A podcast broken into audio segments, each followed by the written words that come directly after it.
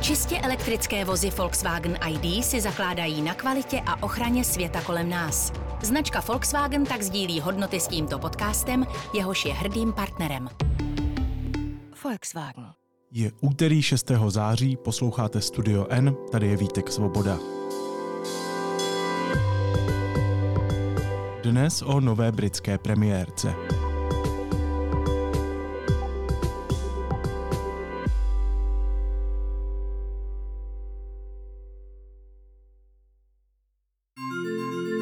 Britská konzervativní strana má od pondělí novou lídrini. Už čtvrtou tváří konzervativců za posledních šest let se stala dosavadní ministrině zahraničí Liz Trasová.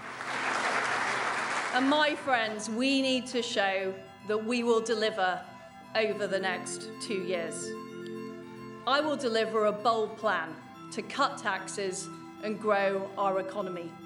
Co od ženy, které se přezdívá druhá železná lady, můžeme čekat a jak ustojí Velká Británie pod jejím vedením inflační a energetickou krizi? And I will deliver on the National Health Service. Ve studiu N si budu povídat s Magdou Lajchtovou, politoložkou a expertkou na mezinárodní vztahy, která působí na St. Anthony's College Oxfordské univerzity. Magdo, dobrý den, vítejte, zdravím vás do Velké Británie. Dobrý den, moc děkuji za pozvání. Liz Trasová někdy v tuto chvíli, v těchto možná vteřinách, přebírá od královny Alžběty II. pověření sestavit nový vládní kabinet. E, napadlo mě, že nejvíc nám teď prozradí odpověď na vlastně asi jednoduchou otázku. Kdo se v těchto minutách, hodinách a vteřinách z nástupu Liz Trasové raduje a kdo má naopak, řekněme, hlavu v dlaních? Teď zrovna, co probíhá ve Skotsku, teď momentálně v těchto minutách je rezignace Borise Johnsona, což možná já začnu u té vaší otázky s Johnsonem vlastně. Protože se ukazuje, že část konzervativní strany má hlavu v dlaních uh, z toho, že Boris Johnson odchází.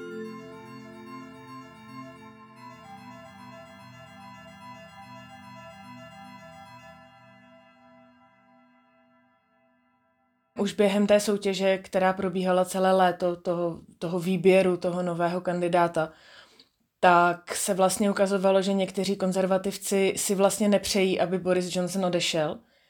A i někteří z těch, kteří si to vlastně přáli, tak když viděli, kdo jsou ti dva finální kandidáti, tak trošku lamentovali, že možná to bylo lepší, tak jak to bylo s Borisem. Takže tam je i uvnitř konzervativní strany je trošku tenhle ten sentiment, který se navíc ještě vztahuje na voliče konzervativní strany, protože Boris Johnson byl schopný přitáhnout určitý segment lidí k tomu, aby volili konzervativní stranu. A toho, tenhle ten zrovna segment, který byl schopný oslovit Boris Johnson s tou, s tou jeho personou, tak toho asi Listrasová s velmi odlišnou personou. Možná schopná nebude a ty lidi ztrácí vlastně trošku celebritu. Boris Johnson byl tak trochu celebrita, my jsme o tom, myslím, mluvili minule zrovna spolu. A ti lidé k němu měli vlastně osobní vztah a ztrácí tenhle ten osobní vztah, který měli k tomu, k tomu konzervativnímu uh, předsedovi. On dneska v, to své, v té své poslední řeči, než odešel z Downing Street, tak tedy řekl, že teď je čas, aby se všichni sjednotili, aby odložili nějaké jako frakční boje a podpořili Listrasovou v téhleté krizové době. Tak uvidíme, nakolik tohle to zabere. Thank you. Thank well. Well, this is, this is it, folks. Thank you everybody for coming out so early this morning. In only a couple of hours, I will be in Balmoral to see Her Majesty the Queen. And the torch will finally be passed to a new Conservative leader. Pokud jde o to, kdo má radost, tak určitě uh, z Listrasové mají radost lidé, kteří jsou uh, pro Brexit, kteří jsou uh, i jaksi ekonomicky velmi pravicoví, protože tam ona směřovala tu rétoriku a tam jak si stojí ta očekávání. Ono, až budeme o ní mluvit trošku víc, tak se ukáže, že ta očekávání a to, co ona reálně udělá, to mohou být dvě odlišné věci. Ale ta rétorika, kterou ona vedla během té kampaně, tak ta byla hodně v těch ekonomických otázkách, hodně doprava. Malý stát, malé daně, lidi si musí poradit svojí vlastně podnikavostí, musíme povzbudit toho podnikavého ducha, aby vlastně tím jsme překonali tu krizi a ne, že stát se bude o každého starat. Takže tenhle ten typ lidí z ní má jaksi rozhodně radost, mají z ní radost lidé, kteří uh, mají trošku tvrdší postoj vůči Evropské unii, protože i k tomu ona eh, se stavila už jako ministrině zahraničních věcí vlastně poměrně jaksi eh, tvrdě vůči těm evropským záležitostem, že nebudeme tady Evropské unii ustupovat a dokonce navrhla i vypovězení toho severoirského protokolu, jednostranné vypovězení toho severoirského protokolu. Takže tihle lidé z něj také určitě mají radost. Ještě než se dostaneme k té poslední a tedy úspěšné kampani Listrasové, tak mě zajímá, jaká byla její cesta do premiérského křesla. Co je to za političku, kde se vzala a, a kudy šla? Ona je rodačka tady od nás z Oxfordu. A narodila se vlastně v jižním Oxfordu v Kauli, ale ta rodina se tady nezdržela příliš dlouho. Oni je známé, že ona své rodiče sama označuje jako levičáky a oni se také označují tedy jako levičáci. Údajně jako malá holka se vlastně účastnila se svojí maminkou bojů proti, za, za zákaz jaderných zbraní a, a vlastně stěhovala se během svého dětství několikrát, protože její otec byl univerzitní profesor a vždycky ta rodina se posouvala podle toho, jak on dostal někde nějaké místo. Takže ona žila nějaký čas ve Skotsku, žila rok v Kanadě, a žila nějaký čas v Leedsu, a vlastně v Leedsu to byla taková zajímavá část té kampaně, kde ona říkala, já jsem tam chodila na střední a tam jsem viděla spoustu dětí, které nedostaly v životě šanci. A to mě vlastně přivedlo k tomu, že bych chtěla dělat politiku a že bych chtěla dělat politiku v té konzervativní straně. A pak ta její střední škola se ozvala a řekla, jak jako nedostali šanci, vždyť jako zrovna vy jste tady měla jako speciální podporu, abyste se dostala na Oxford a dostala jste se od nás na Oxford. Takže tam si moc přátel zrovna neudělala. A pak tedy studovala tady v Oxfordu a tady byla velmi aktivní ve straně, která se jmenuje Liberální demokraté. Což je v podstatě na opačné straně toho politického spektra minimálně v těch, v těch sociálních otázkách. Ekonomicky oni jsou také docela pravicoví, ale v těch sociálních otázkách mnohem méně a navíc byli proevropští během kampaně za, za Brexit. Tak ona byla aktivní vlastně u liberálních demokratů a teprve později vlastně se stala teda členkou konzervativní strany. A to navíc ještě v takové divné době, protože ona vstoupila do konzervativní strany, myslím, v roce 98 nebo 7 nebo 6 nebo nějak tak. A to byly roky, kdy vládl Tony Blair. A vlastně Labouristi byli taková jako strana, která všechny hrozně přitahovala a která všem přišla strašně atraktivní, zejména mladým lidem. Takže to, že ona vstoupila do těch konzervativců, bylo vlastně něco na tu dobu trošku zvláštního pro její generaci, takového jako netradičního. No a uvnitř té konzervativní strany, tak tam nejprve byla, příz, byla spolupracovnicí Davida Camerona a jako taková vlastně stála na té uh, proevropské straně evropského referenda. A až poté, co to dopadlo tak, jak to dopadlo, tak vlastně se postavila na tu stranu OK, demokraticky jsme si vybrali Brexit, takže já prostě teď udělám všechno pro to, aby to byl úspěch. A teprve tehdy se z ní vlastně stala advokátka pro Brexit, spojenkyně uh, Borise Johnsona a těch dalších brexitýrů, kteří dneska podporují. A teprve tehdy se vlastně objevila ta listra, s kterou, která teď kandidovala a kterou teď máme za premiérku. Takže tam je vidět, že ta evoluce jaksi je značná od vlastně studentky, která na Oxfordu lobovala za legalizaci marihuany, přes uh, zastánkyni toho, abychom zůstali, aby Spojené království zůstalo v Evropské unii, po vlastně konzervativní političku velmi pravicového ražení, kterou i vy jste přirovnával, že k železné lady, to je oblíbené dělat a která je velmi, velmi jaksi brexitýrská a velmi taková jako tvrdá v některých oblastech. Because my friends, I know that we will deliver, we will deliver, we will deliver. And we, and we...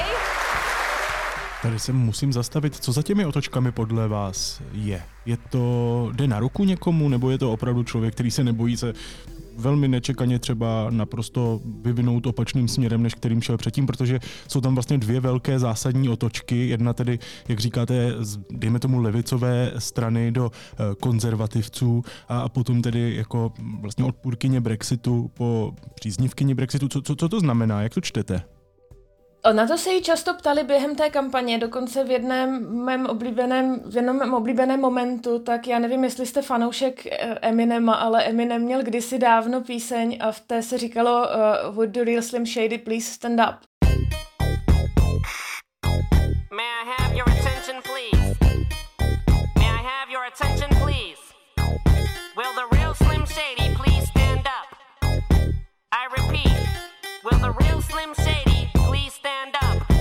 a problem here. A on vlastně jako říkal, já jsem takovej a takovej a takovej, a který je ten pravej vlastně. A tohle to parodoval ten moderátor a říkal, tak vy jste byla liberální demokratka, vy jste byla v tom Remain, táboře a would the real Liz Truss please stand up? Jako objevila by se ta skutečná Liz Trussová, prosím. You were a Remainer and now you're not. You supported uh, Brits to fight in Ukraine, then you didn't. You wanted to build on the green belt and now you don't. You wanted to abolish the monarchy and now you don't. You wanted to arm Taiwan, and now I'm not sure if you're saying whether you do or not. You wanted civil servants. We, we do provide them okay. with those you wanted to cut civil servants' pay in the regions, and then you said you didn't. Will the real Liz Truss please stand up? A ona se tomu smála.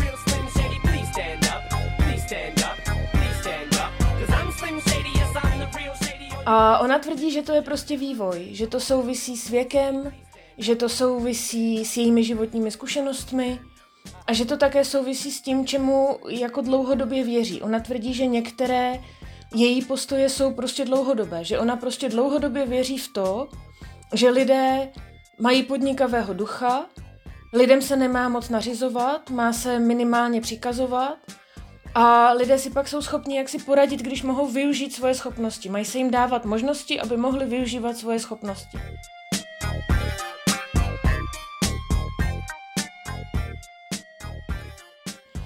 A že si původně myslela, že tenhle ten program nejlíp naplní u liberálních demokratů, ale pak zjistila, že vlastně to je to, o čem je konzervativní strana podle ní. A s tím Brexitem tam, jak jsem naznačila, neříká, já jsem viděla celou řadu nevýhod, ale prostě pokud si to lidé zvolili v referendu, které bylo demokratické, tak já jsem tady od toho, abych sloužila těm lidem a udělala z toho úspěch. A tím pádem jsem prostě teď zastánce toho, co musíme udělat, protože jsme si to vybrali a udělat, udělat to, co nejlépe. Ale samozřejmě její kritici tvrdí, že nemá názor a že tím pádem vlastně můžeme čekat od ní lecos, ať říká, co říká. Takže to je asi na nás si vybrat, na kterou stranu se postavit. Jaká je Listrasová politička? Dočetl jsem se, že se jí přezdívá ruční granát v lidském těle, protože má výbušnou povahu. Ale, ale vlastně víc toho moc nevím. Ona Ona hrozně moc čelí tomu, že od ní lidé málo očekávají. Ona není příliš dobrá, ona to může být výhoda i nevýhoda. A ona není moc dobrá v tom veřejně mluvit. Já nevím, jestli jste ji někdy viděl, možná včera v televizi, když přebírala ten úřad. Ale tady je několik jejich jako proslovů, který slouží jako memes. Prostě je, lidé si z toho dělají legraci. There was a lot of support for the report. From whom? From a number of a number of um, people. In, I can't I can't think of them off the top of my head. A ona opravdu není uvolněný řečník, eh, působí tak trošku strojeně pokaždé, když někde vystupuje. A i tím, jak mění ty názory, tak je velmi snadné si říct, že možná je hloupá, že si nechá jako lecos nakukat a pak změní názor. A tudíž vlastně ona většinou je v pozici toho, od koho se toho moc nečeká. A to též se stalo i tady v tom vlastně souboji o to předsednictví té konzervativní strany. Ona ten první, to první setkání v televizi, ve kterém byli všichni ti kandidáti, tak ona přijela z nějaké služební cesty v Ázii, téměř nespala, vlastně tam dotáhli do toho studia, ona měla prostě fyzicky třeba čtyři hodiny ráno a měla prostě tam mluvit. A ještě kombinováno s tím, že na to nemá ten úplně přirozený talent tak to její první vystoupení byla tragédie. Všichni ji vlastně odepsali na začátku toho, na začátku celého, celé té soutěže. No a nakonec ona postupovala výš a výš a výš a výš. A teď je z ní premiérka.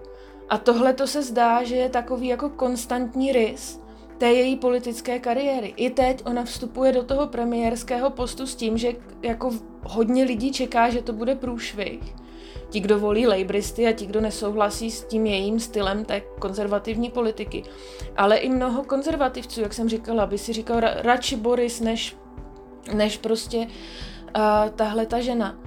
Ale ona jako opravdu dokázala už mnohokrát vlastně nakonec věci dotáhnout, i přesto, že se od ní moc nečekalo. To je takový jako setrvalý rys a ona je zvyklá a nenechá se rozhodit, když o ní někdo pochybuje. Já jsem ji viděla teďka v neděli, ona vlastně přestala na konci léta, v podstatě přestala dávat rozhovory. Ona vedla v té soutěži. Věděla, že Rishi Sunak je lepší řečník. A tak v podstatě přestala dávat novinářům rozhovory. A až teď, vlastně v neděli předtím, než se v pondělí teda ukázalo oficiálně, že vyhrála, tak souhlasila a šla do jednoho tady z nejprestižnějších pořadů na BBC a byla už tam sama. Už tam ani nebyl Rishi Sunak. Už tam jenom byla ona v podstatě mluvila o tom, co bude dělat, až to vyhraje, protože už se opravdu čekalo, že to vyhraje. A ta Laura, ta novinářka, taky říkala, vy jste byla takový jako outsider a vy jste zase jako nakonec to asi vyhrála. A ona reagovala s takovým výrazem, s takovým úsměvem, který vlastně říkal, to je tak pořád, já vím. Takže tam možná tohle je dobré si pamatovat, že ona má ohromnou vytrvalost. To, že si z ní někdo bude dělat legraci, ona pravděpodobně udělá nějaké přešlapy, možná na začátku, to každý dělá na začátku.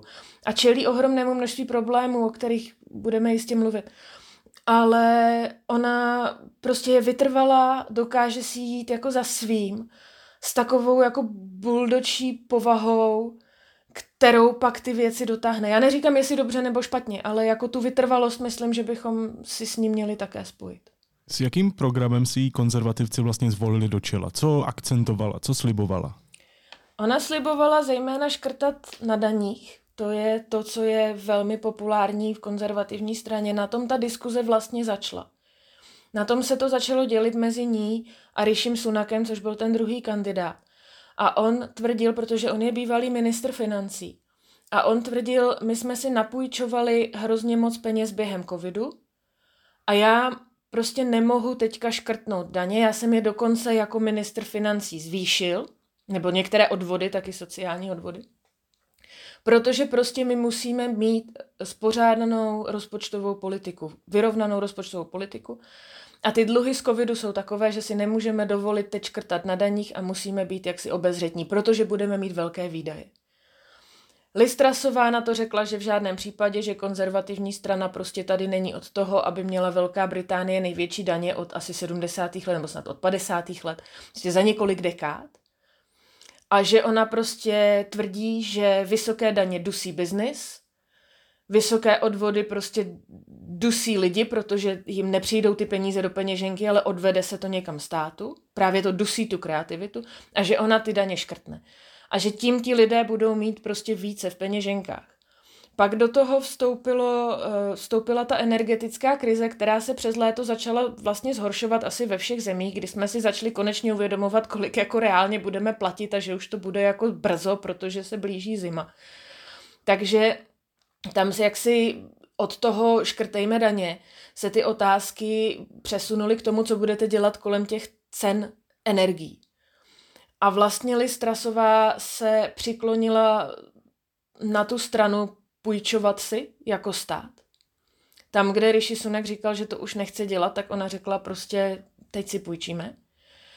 A ona se vlastně dostala do situace, že když to jako schrnu, se pokusím schrnout, tak ona chce údajně nyní nějakým způsobem zastropovat ceny energií.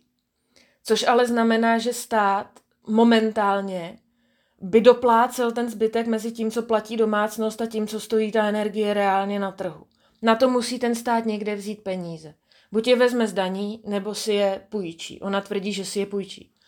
Zároveň Británie jako mnoho dalších zemí slíbila, že bude investovat víc do obrany. To je zase další výdaj, na který prostě musí někde být peníze. Stejně tak, jak rostou ceny energií, tak rostou náklady státu na to, aby vlastně poskytoval ty svoje služby, aby jezdili popeláři a, a policie, aby byly vytopené státní budovy a tak dále. To všechno roste. To jsou další peníze. A v Británii, podobně jako v České republice, je relativně vysoká inflace, Což znamená, že celá řada odvětví i těch státních mluví o tom, že chtějí zvýšit platy. Což jsou zase peníze pro ten stát. Takže ona vlastně je v situaci, kdy na několika frontách velmi akutně potřebuje peníze, protože britské zdravotnictví je na pokraji kolapsu, to je další problém, že jo. Takže do toho nalít peníze, ale zároveň tvrdí, že prostě škrtne ty daně. Takže děláme díru vlastně na jedné straně příjmové a vlastně vzniká ohromná poptávka na té straně výdajové. A ona to bude muset pokrýt tím, že si půjčí. Takže to je vlastně to, co asi Británii teď čeká, je velké zadlužení.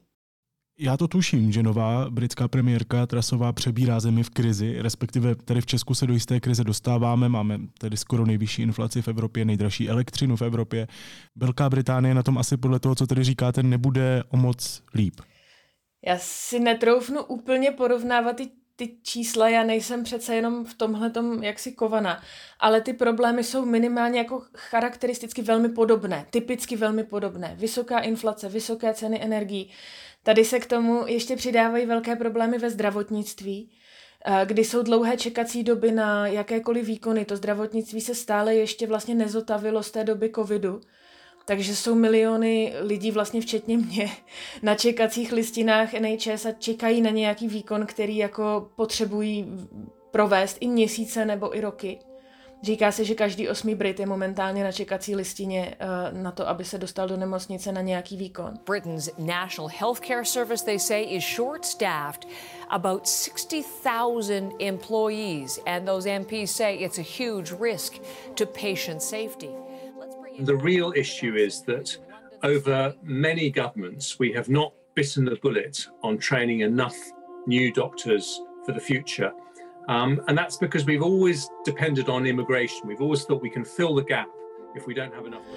A ta situace je navíc tak špatná, že se prodlužují dojezdové doby sanitek a prodlužují se čekací doby na pohotovostech což má jaksi už reálné, opravdu život ohrožující dopady, jestli vám sanita přijede, když máte infarkt prostě za 12 minut nebo za, za 20, tak to opravdu může být jaksi rozdíl mezi životem a smrtí. Takže to je další věc, kterou je potřeba uh, řešit. Kromě toho ona přebírá tu zemi v situaci, kdy eh, skotská premiérka mluví o tom, že příští rok chce Skotsko pořádat další referendum o nezávislosti, Momentálně se o to vede jaksi právní bitva, kdo vlastně to referendum musí všechno povolit a kdo ho může vyhlásit, aby jaksi mohlo proběhnout a bylo, bylo pra, právoplatné nebo a bylo platné. Ale tam ten tlak bude také ze skotské strany, jak si pokusit se alespoň o to další referendum, což ať si myslíme o skotské nezávislosti cokoliv, tak by to bylo ohromným způsobem zase jako narušující prochod té země. Kromě toho, že Velká Británie se skládá z těch čtyř částí, kde teda Anglie a Wales, dejme tomu nějak zatím, jak si nic neplánujou, ale Skotsko plánuje tenhle ten, tohleto referendum a Severní Irsko, tak tam je stále ten obrovský problém jednak eh, s tím protokolem severoirským, který vlastně de facto odděluje Severní Irsko ekonomicky od Velké Británie. Tam je jako hranice, kde se kontroluje zboží a mezi těmi dvěma ostrovy a ne mezi Irskem a Severním Irskem. A navíc Severní Irsko není schopno už jako relativně dlouho sestavit funkční vládu, takže to je další vlastně část Velké Británie, která fakticky nefunguje a čelí velkým potížím. A k tomu se samozřejmě přidávají jako problematické vztahy s Evropskou unii, kde se tohle to všechno bude muset nějak vyřešit. Takže tam těch jako krizí souběžných je celá řada. Dělat denní podcast znamená říkat si každý den, jestli na téhle planetě existuje vůbec místo, kde není krize. Je to fascinující. U nás tady v sobotu na Václavském náměstí v Praze demonstrovali desítky tisíc lidí proti současné vládě Petra Fialy. Tak daleko ještě v Británii nejste? Já si myslím, že ta politická kultura mezi Británií a Českou republikou se maličko liší. Takže i ten charakter té demonstrace v Čechách je asi maličko odlišný, než případně budou možná demonstrace, které by mohly proběhnout tady. Britové obecně mají to, to heslo které tady mají jaksi uh, keep calm and carry on, to není úplně od věci. Jim to trvá trošku díl. Samozřejmě velké množství lidí má ohromné existenční problémy Tady se mluví o milionech domácností, které si budou muset přes zimu vybrat mezi tím, zda chtějí, jak tady říkají, heat or eat, což znamená topit nebo jíst. A pokud mluvíme o milionech domácností, tak to je obrovské číslo. A uvidíme, jestli Listrasová bude schopna tadyhle tu volbu, jak si z nich, z nich sejmout. Ale demonstrace jako takové zatím tady ne, neprobíhají, ale samozřejmě to napětí je ohromné, protože ty volby, které ty lidi budou muset dělat, možná, pokud se to nějak jako nezlepší, tak jsou opravdu životní. To, to, to není jenom, jestli jako pojedu na lyže nebo nepojedu na lyže, to už je prostě opravdu jako o tom, zda jako ve zdraví dokážeme přežít zimu pro mnoho rodin tady.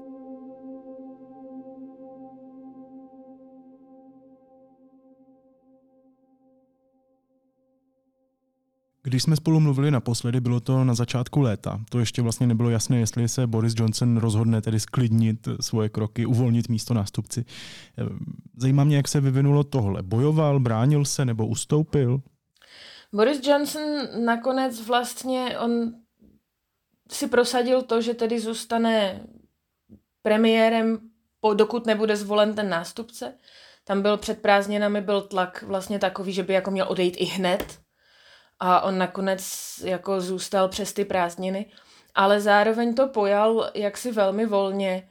On strávil většinu prázdnin na dovolené nebo část prázdnin na několika dovolených a vlastně nedělal už nějaká velká rozhodnutí. Poslední takové jako velké rozhodnutí, které udělal, nebo několik velkých kroků, které udělal, tak bylo, že opět eh, jel do Kijeva, aby zase vyjádřil jaksi podporu uh, tomu, že Velká Británie bude nadále podporovat vlastně Ukrajinu, ať se děje, co se děje i v případě, že on by odešel, takže ta politika zůstává. V, te, v tomhle ohledu je asi Listrasová, myslím si, vítaná volba na Ukrajině, protože ona stála vždycky za touhletou jaksi jasnou pro ukrajinskou politikou a za pomocí Ukrajině. Takže tam on byl jaksi je ujistit o tom, že tam ta podpora britská stále trvá a bude pokračovat. A potom tady měl proslov před několika dny, kde uh, slíbil ohromné množství peněz na dostavbu jaderných elektráren, což je, nebo jedné konkrétní jaderné elektrárny. Tam se stále ještě musí teda zajistit další financování, to už je na list trasové, ale to si myslím, že on by chtěl, jako aby byla jedna z těch politik, které se trvají. Uh, on má takový manifest, že by se každý rok v příštích letech měl zprovoznit jeden malý jaderný reaktor, aby se Británie stala pokud možno uh, jaksi energeticky nezávislou. Tohle to asi pak se možná bude počítat tak, že jako se to za deset let jako sečte a uvidí se, jestli, jestli vyšly reaktory, protože to přece jenom trvá nějaký čas, ale tohle to je rozhodně jaksi směr, kterým on by chtěl, aby se to ubíralo a tam udělal ještě výjimku takovou trochu z toho svého slibu, že už nebude dělat žádné velké kroky a slíbil velkou eh, jaksi vládní podporu dostavbě jedné z těch rozestavěných jaderných elektráren je fascinující, jak ta politika Borise Johnsona je srozumitelná. Jeden rok, jeden reaktor. To je prostě, to, je, to tomu rozumí i dítě. To je vlastně opravdu fascinující a velmi chytré. Uh, Ivan Kitka psal pro Deník N uh, o spekulacích, že by se Johnson mohl do funkce premiéra dokonce i vrátit. Uh, I když teď chce být zase nějaký mediální glosátor, komentátor, tak jeho projev na konci července končil slovy a stala vista baby, tedy něco jako naviděnou miláčku. Mr. Speaker, uh, I to Hasta la vista, baby. Thank you. Uh, jak moc reálné je, nebo co by se muselo stát, aby se Boris Johnson zase vrátil do těch nejvyšších pater eh, britské politiky? On dokonce i dneska, když se loučil s tím finálním projevem, když šel do Skotska ke královně tedy rezignovat, tak eh, on se přirovnal k jak si ří, říms, jedné římské postavě, jednomu římskému válečníkovi, státníkovi, uh, který se jmenuje Cincinnatus. A on říkal, stejně jako Cincinnatus, já se vracím ke svému pluhu. And I will now be gently re-entering the atmosphere and splashing down invisibly in some remote and obscure corner of the Pacific. And like Cincinnatus, I am returning to my plow. On se tedy nevrací k pluhu, on se vrací asi k peru nebo psacímu stroji, a aby pokračoval v téhle té své kariéře. Navíc on zůstává poslancem samozřejmě, on z té politiky jako ne, nemizí, že jo. Ale proč je to zajímavé? Protože uh, Cincinnatus byl povolán uh, od své rodiny, aby pomohl Římanům v boji. On to udělal. Jak si pomohl, vrátil se k tomu pluhu, no ale pak byl povolán znovu. A vlastně vystavil jaksi režim kolem své osoby ve Starém Římě. Takže to hned dnes zase jaksi popíchlo ty britské novináře k tomu, že zřejmě nám naznačuje, on je vzdělaný v té historii dost na to, aby tohle věděl, že to neskončilo návratem k pluhu. A hned to popíchlo ty britské novináře k tomu, aby začali spekulovat, že jeho jaksi dlouhodobá strategie Eh, je se vrátit, ale to samozřejmě ví jenom, ví jenom Boris Johnson. A jak jsem říkala, ten sentiment uvnitř té strany, který ho stále podporuje, ten tam je. A já si myslím, že ohromným způsobem záleží na tom, jak se bude dařit Listrasové. Pokud ona prostě bude schopná tu zemi tou krizí být nějakým decentním, možná ne úplně úspěšným, ale slušným způsobem provést, tak by to měl asi Boris Johnson relativně těžké. Pokud to, co bude následovat teď v těch příštích dvou letech do těch příštích voleb, bude tragédie a na jejím konci budou prohrané volby, tak si myslím, že se jaksi otevře pole pro to, aby přišel někdo tu konzervativní stranu zachránit a on může být mezi těmi, kdo se pokusí v té soutěži uspět. Povídáme si na začátku září, začíná podzim. Eh, co to bylo vlastně za léto pro britskou politiku? Jaké bylo? Já si myslím, že to bylo léto plné očekávání. A bylo to léto, které má asi možná charakter jakéhosi mezidobí a trošku temných očekávání. Protože, jak jsem říkala, Boris Johnson už nedělal žádná velká rozhodnutí, takže ta země v tomhletom ohledu byla tak trošku jako v pauze, v nějaké jako přestávce trošku v tom, aby se někam posouvala nebo aby se něco velkého dělo. A zároveň všichni věděli, že se velké věci budou muset dít že ta válka pokračuje a že na Ukrajině a že nikam nepůjde, takže s ní nepůjde nikam ani ta krize, a že přijde zima, bude potřeba topit, že ty ceny půjdou nahoru, takže vlastně všichni, všichni očekávali, co se, co se vlastně bude dít, ale přitom se toho nedělo moc, ale probublávaly takové známky toho, co zřejmě přijde. V létě bylo několik stávkových vln na britské železnici, v létě jako proběhlo už několik vyjednávání o tom, jak se zvednou ty ceny energií. Inflace utěšeně rostla celé léto samozřejmě. Takže se jako probublávaly jako známky toho, že jako se vlastně ty problémy objevují a nikam nejdou a naopak se budou jaksi stupňovat a zbíhat všechny dohromady. Ale zároveň se tak jako čekalo na ten podzim, až přijde ten, to nové koště které se pokusí nějak vymést a nějak s nimi pracovat. Na to samozřejmě navazuje moje poslední otázka. Jaký bude ten podzim? Jaký bude podzim a zima, který čekají Británii? Já si myslím, že ten podzim bude velice dynamický.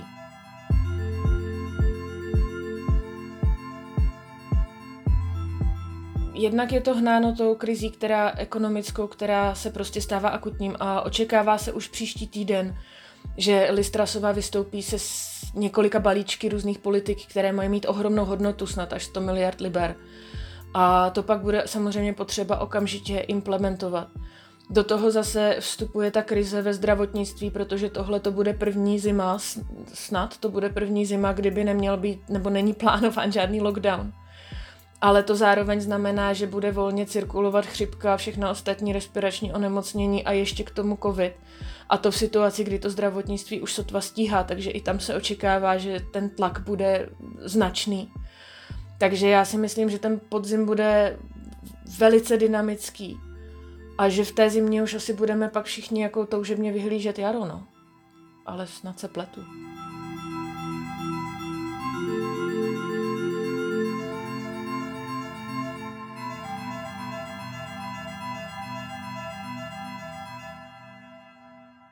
Říká Magda Leichtová, politoložka a expertka na mezinárodní vztahy, která působí na St. Anthony's College Oxfordské univerzity. Magdo, děkuji vám, mějte se hezky někdy naslyšenou nebo třeba i na viděnou. Děkuji vám. A teď už jsou na řadě zprávy, které by vás dneska neměly minout. Ruský prezident Vladimir Putin v pondělí schválil novou doktrínu zahraniční politiky, která se hlásí k obraně tzv. ruského světa. Konzervativní ideologové tento pojem používají mimo jiné ke zdůvodnění intervencí, jejichž deklarovaným cílem je chránit ruskojazyčné obyvatelstvo v zahraničí. Sedm pracovníků záporožské jaderné elektrárny vypovídá. Rusové nedodržují bezpečnostní předpisy, ohrožují celou Evropu, zmanipulovali celou misi, unášejí a mučí zaměstnance a z pozemků elektrárny raketami ostřelují okolí. Dramatické výpovědi získal slovenský deník N. Soud poslal na doživotí do vězení 67-letého Jiřího Dvořáka. A to za to, že loni zastřelil zaměstnankyni na úřadu práce, polil kyselinou svou bývalou kolegyni a nastražil střelné zařízení na pronajímatelku svého bytu. Verdikt není pravomocný. Petr Pavel oficiálně spustil prezidentskou kampaň. Cituji, jsem připraven a jdu do toho, řekl Pavel. Do voleb jde s heslem Vraťme Česku řád a klid. Na deník NCZ najdete s Pavlem rozhovor a ruského novináře Ivana Safronova poslal moskevský městský soud na 22 let do trestanecké kolonie. Expert na vojenskou tématiku se podle soudu dopustil vlasti zrady, když předával informace obsahující státní tajemství zahraničním agentům, za kterého Rusko pokládá i českého občana Martina Lariše.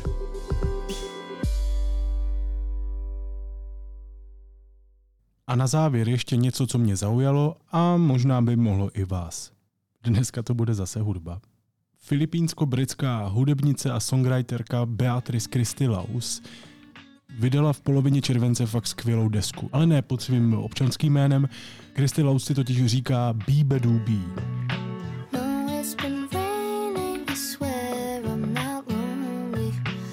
Tahle 22-letá hudebnice byla už v roce 2020 očekávanou velkou britskou hvězdou, tedy v tom alternativním poli hudby. BBC v roce 2020 zařadili do Sound of 2020 jako Breakthrough Act.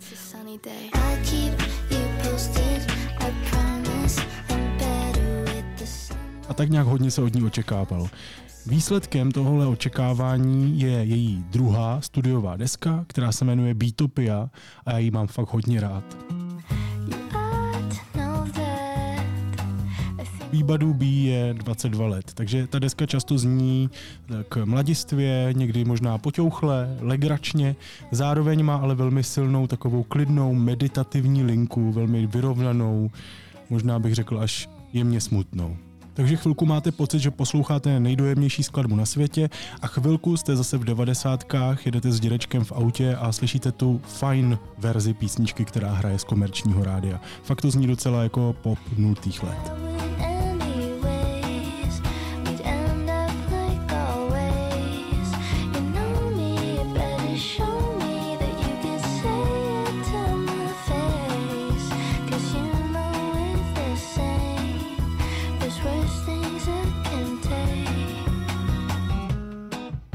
Každopádně, jestli v roce 2020 mělo pravdu BBC, tak teď mám pravdu já.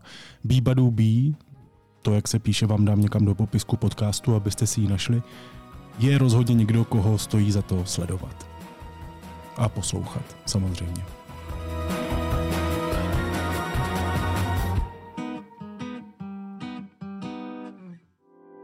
Naslyšenou zítra.